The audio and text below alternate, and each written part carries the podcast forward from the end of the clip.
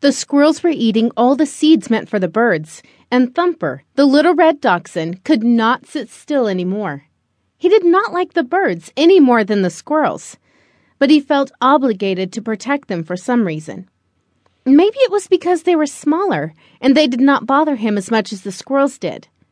Maybe it was the constant barking from the squirrels that irritated him so much. It was like they were sending out a challenge to the short, stubby legged little nuisance that kept chasing them out of the yard and up the tree for protection. But the squirrels knew that the little dog provided a security system that protected them when he was outside. He would bark at anything, and his constant, noisy, high pitched bark kept everything out of the area. The squirrels would head for the sunflower seeds from three different directions one from each side and one from the front. Thumper would